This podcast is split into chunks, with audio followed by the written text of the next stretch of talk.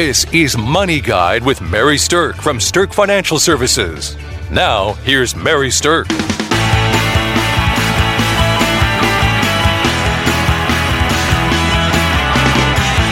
Welcome to Money Guide with Mary Stirk, and today we are talking about what to do with your 401k. We get questions about 401ks all of the time from people who are investors. And part of the reason is because it's become one of the most popular investment vehicles for people because it's so easy to participate when you have an employer based plan like this. Now, there's a lot of things to think about when it comes to your 401k, and of course, no doubt about it, everything that you need to be thinking about in your 401k is going to be an individual decision. So, nothing that I'm going to talk about today is blanket advice. But I want to spend the first part of the show talking a little bit about what to do with your old 401k accounts. And then I'm going to spend part of the second part of the show talking about what to do or what to think about doing with the existing 401ks that you have with your companies that you're currently working at. Okay, so when you leave an employer, you really do need to carefully weigh the advantages and the disadvantages of each of the four options available to anyone who has a 401k with an employer who they're no longer working for. And here's the four options. Number one, you may be able to keep your assets in the employer's plan. Okay, there's rules and restrictions, but you might be able to keep your assets there. Number two, you possibly could roll over your assets into an IRA, an individual retirement account. Number three, you may be able to roll your assets over to another employer sponsored plan. So, if you're working for a new employer and they have a plan, you might be able to roll them there. And number four, you may be able to take a distribution in cash from the plan. So let me just repeat those. Keep them in the current plan, roll them to an IRA, roll them to another employer plan, or take a distribution from the plan. Those are really the only four options of what to do with an old 401k.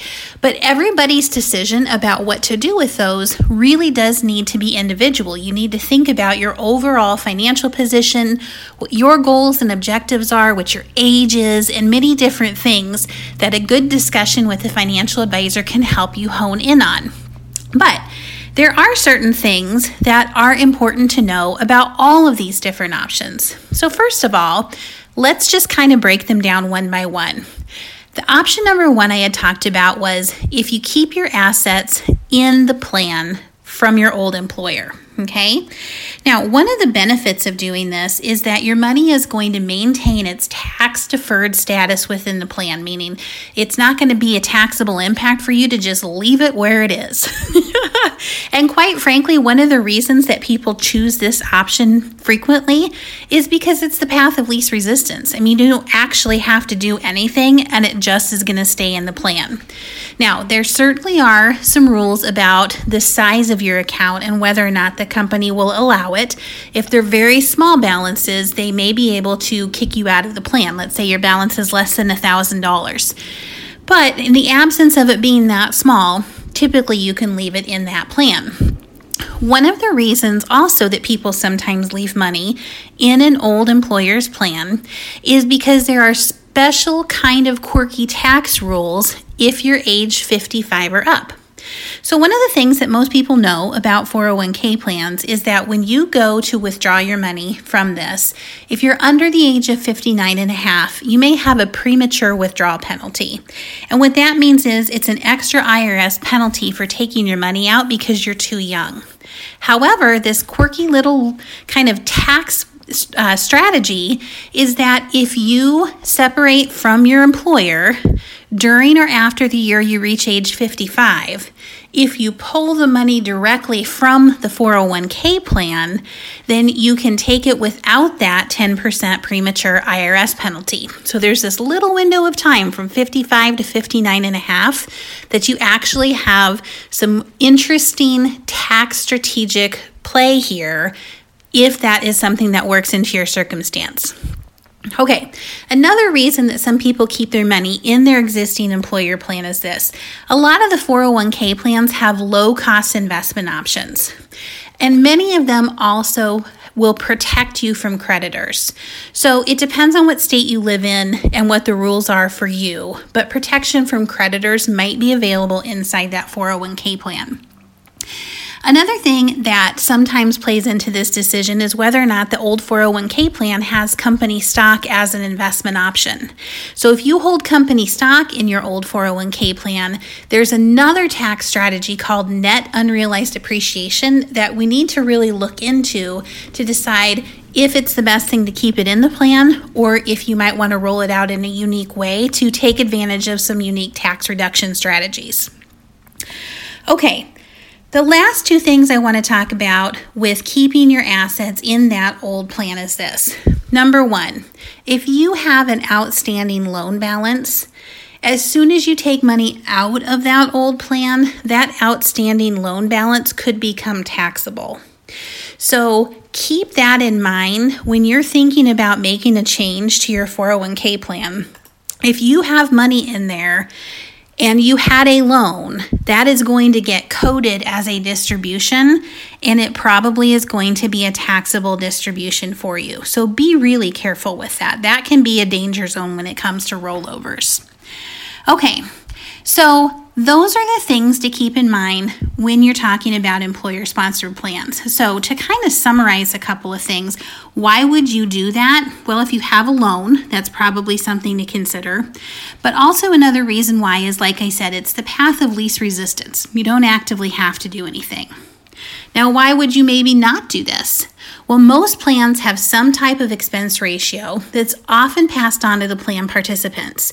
And many people feel they don't really want their dollars to subsidize a plan for an employer who they're no longer connected to. You also might find yourself limited on the investment selection within the plan, which that could impact your diversity and it could impact your performance. Okay, so let's move on to option two, which is to roll the money over to an IRA. Now, one of the important things to know here is you're still going to maintain your tax deferral. So, rolling it to an IRA inherently does not create taxes if you do it correctly. A big reason that people like to move things over to an IRA is that you could be having more investment options. So, IRAs generally allow for a broader range of investment options, which could include a lot of different types of investment vehicles. And so, more investment options, more diversity, generally looked at as a positive thing. Another reason people like to roll money over to an IRA is it allows you to consolidate those old 401ks.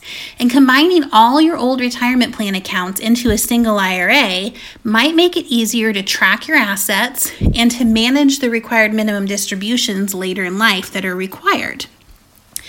Now, one of the issues that you have with the IRA is you lose that ability to do that strategic tax play. So if you separate from service from your employer when you're 55, if you kept it there and withdrew the money from the 401k, you could avoid that 10% tax penalty from the IRS.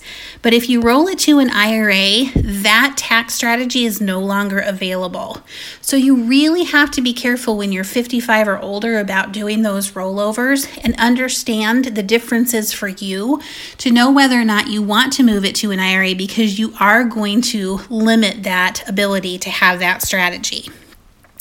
Another thing you have to be a little careful about when it comes to rolling it to an IRA is what I would call a potential conflict of interest. I mean, if your financial advisor can only generate revenue for their office by having that money in an IRA, then that may be a conflict of interest because why would they recommend that you not roll it if they're not going to get paid?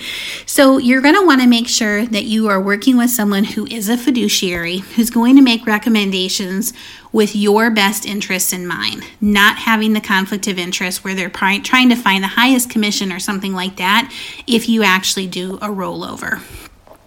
Now, be aware once in a while there's charges for rollovers. There could be charges from your 401k coming out or for the new product going in. So that's something that you want to investigate as well. So let's go back to why would somebody make this choice?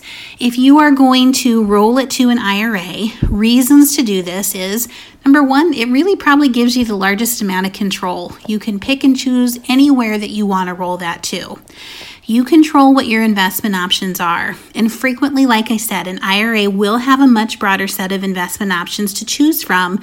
And this is going to improve your diversity and it could potentially then impact your performance. You can choose different vehicles to hold the IRA, including options that might provide income streams later in life, more active management, and a higher customized level of advice from a financial advisor. Now, why wouldn't you do this? Like I said, there are generally more fees and charges in the IRAs. So, the larger a 401k plan is, the lower the internal cost normally is. And this could make your IRA a more expensive investment choice. So, there are things to be aware of. And, and then again, that whole separation of service after age 55 piece of it, something to definitely keep in mind. Okay, the third option that you have is to think about rolling it over to a new employer plan. Now, if you do that again, you're going to still maintain your tax deferral. It still would be allowing you to consolidate your retirement accounts by having them in one place, but you are going to have to be careful about any plan limitations on accepting those rollover assets. So you really need to check with the receiving employer plan to confirm that it can accept rollovers. And you need to check with them that they don't impose any restrictions on your ability to access or withdraw the funds that you roll into the plan. Now, one of the problems that you have here is you might not have a new employer to roll that into. So, if you don't have a new employer or they don't offer a plan, it really might not be an option. So, why would you do this? Some people feel like they don't want to have their money again continuing to subsidize the expense ratios for a plan of a company they no longer work with. So, rolling it to the new employer's plan may also be moving it to something with a similar low expense ratio. Why wouldn't you want to do this? Well, again, the downside of any employer plan is a limited set of investment choices. And you may also find that your new employer doesn't have the same type of plan and actually can't accept a rollover, or you may not have an employer to actually move it to. Okay, the fourth and final option that people have when it comes to their old 401ks is to take a cash distribution. What you have to be aware of with this is that is likely to trigger taxes. So your withdrawals might be subject to withholdings, penalties, or other charges. So there's likely to be a mandatory tax withholding, which for many companies is 20%. You may need to withdraw more, though, depending on the tax bracket that you're in. And you also may be subject to surrender charges from the 401k or penalties assessed from the IRS within the 401k. So that is something that you really, really have to pay attention to if you're thinking about cashing it out. So, why would somebody cash it out? Well, if you need the cash, that's why somebody cashes it out. And why wouldn't you do that? Well, oftentimes the taxes and penalties can take up almost half of the actual 401k balance, leaving you with a much smaller check than what you anticipated.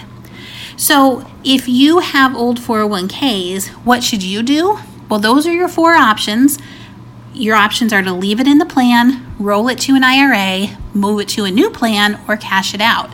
And I highly recommend that you contact one of our financial advisors to talk about your personal situation to understand what the right move is for you.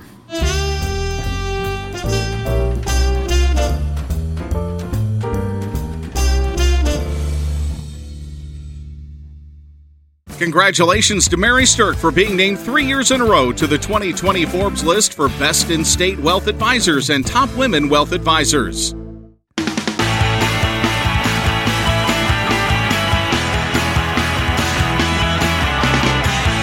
Welcome back to Money Guide with Mary Stirk, where today we're talking about what to do with your 401k plan.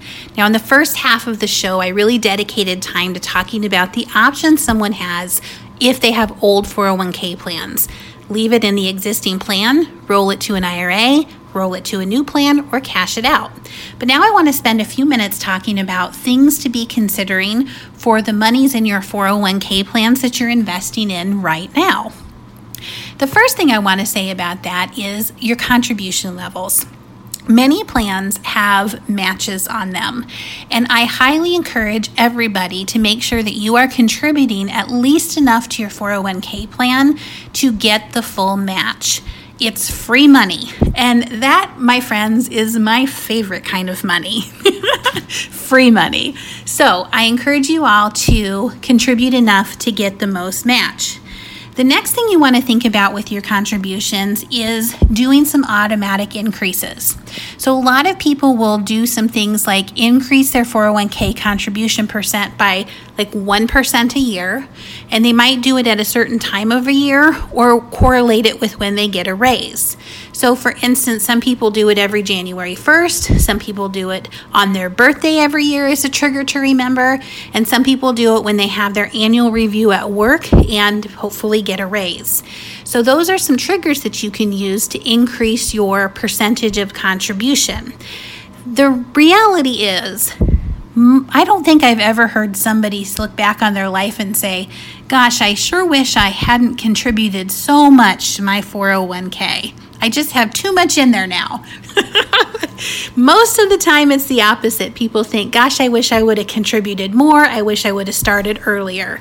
So, doing some type of increase in contribution that isn't so significant that it puts a giant dent in your paycheck is a great way to save more over the long term of your financial journey.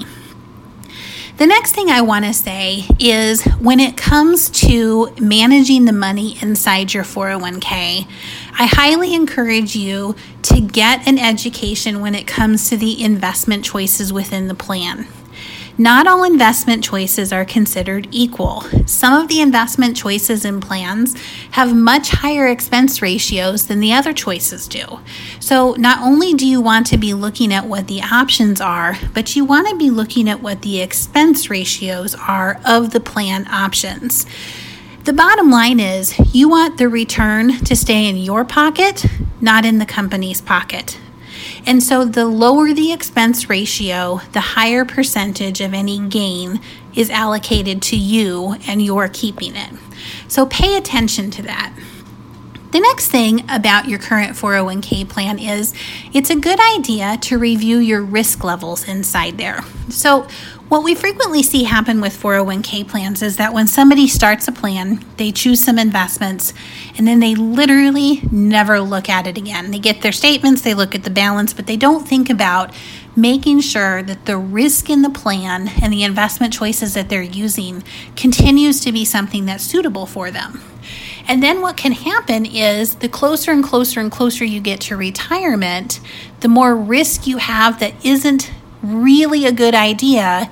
And then if the market tanks right before your retirement, you have way too much of your 401k dollars at risk. So many 401k plans offer tools called risk tolerance quizzes.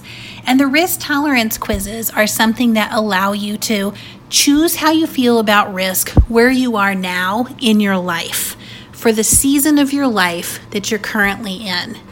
Taking the risk tolerance quiz will tell you what level of risk you yourself feel comfortable with. And there are different categories of risk tolerance. Some people are conservative, some people are aggressive, some people are kind of in the middle. We call that moderate. And there's different degrees kind of in between there. So, whatever your risk tolerance quiz shows you is your current risk level, you may want to think about rebalancing your portfolio to match that risk tolerance level.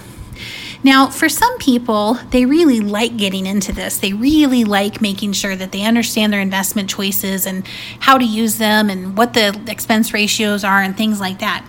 But the reality is, most people really don't like that. They're really not into that. And so, there's two ways to handle that. One is to reach out to a financial advisor and get some professional advice on the best way to align your 401k holdings with your risk tolerance levels. The second way is that your 401k provider might have tools that guide you on how to do that. So once you've done your risk tolerance test, they may have tools that say for your risk tolerance level, this is the recommended lineup of funds that we would suggest you use in your 401k. They also may have something called lifestyle funds, which lifestyle funds are funds that say, hey, if I think I'm going to retire when I'm age 55, or it might even be a target date, like I think I'm going to retire when it's 2030, you can choose funds that are like that, and they will kind of do the work for you. And when I say do the work for you, what I mean is they're going to get less and less aggressive as time goes by. They're going to become more and more conservative. And by becoming more and more conservative, that's going to keep the risk tolerance level fairly aligned with where it should be based on what your age is or the date you're thinking about retiring. Now, one of the things we see in 401k plans is that those life cycle funds or those target date funds frequently have a higher level of expense inside them than the other investment choices in the plan do. Now, that's because they're doing something additional for you. They're making adjustments along the way for you. So you may feel completely confident that it's okay to pay that extra expense. And if that's so great, if that's the case, then great, no problem. But just be aware that some of those extra expenses in the plan live within those lifestyle and target date funds. And they can be a little bit more expensive over time than some of the other choices that could be available in your plan. But again, every single plan's different. and so you have to just look at your own plan. Now, there's all kinds of r- rules and regulations out there that plans have to follow. And generally speaking, one of them is that they have to provide something called a plan expense disclosure. And usually you can go online to your 401k provider. You can download a copy of the expense disclosure, and it'll show you right on there what the internal expense ratios are of the different funds in the plan, as well as any other fees and charges associated with that. And that expense disclosure is a really good thing to bring with you when you're talking to your financial advisor so they can what the plan expenses are inside of your fund as they're helping you make decisions what to do with your plan. Okay, I hope this has been great information for you when you think about what to do with your 401k. We've covered what to do with your old 401ks, and I really do think that if you have old 401ks, this is a great time to reach out to one of our advisors. Schedule a time to visit with them, show them the statements from your plans, let them know what you're thinking, and then they can counsel you on what might be a strong option for you. And then for your existing plans, I hope this has given you some valuable information about things to consider as you're setting them up for yourselves. So, thanks for listening to Money Guide with Mary Stirk. The views expressed are not necessarily the opinion of your audio provider and should not be construed directly or indirectly as an offer to buy or sell any securities or services mentioned herein. Investing is subject to risks, including loss of principal invested. Past performance is not a guarantee of future results. No strategy can ensure a profit nor protect against loss. Please note that individual situations can vary. Therefore, the information should only be relied upon when coordinated with individual professional advice. Securities and investment advisory services are offered through Woodbury Financial Services Incorporated, member FINRA SIPC. Insurance offered through Stirk Financial Services, which is not affiliated with Woodbury Financial Services Incorporated. Neither Woodbury Financial Services Incorporated nor its representatives provide tax or legal advice. You should consult a qualified attorney or tax professional to answer your specific questions. Stirk Financial Services is located at 350 Oak Tree Lane, Suite 150, Dakota Dunes, South Dakota, 57049 and can be reached at 605 217 3555. Forbes Best in State Wealth Advisors list includes 10 recipients per state. The award is based on qualitative and quantitative data, rating thousands of wealth advisors with a minimum of seven years of experience and weighing factors like revenue trends, assets under management, compliance records, industry experience, and best practices. The award is not based on portfolio performance or client reviews. There is no fee in exchange for rankings. Third party rankings and recognitions are no guarantee of future investment success and do not ensure that a client or prospective client will experience a higher level of performance or results. These ratings should not be construed as an endorsement of the advisor by any client, nor are they representative of any one client's evaluation.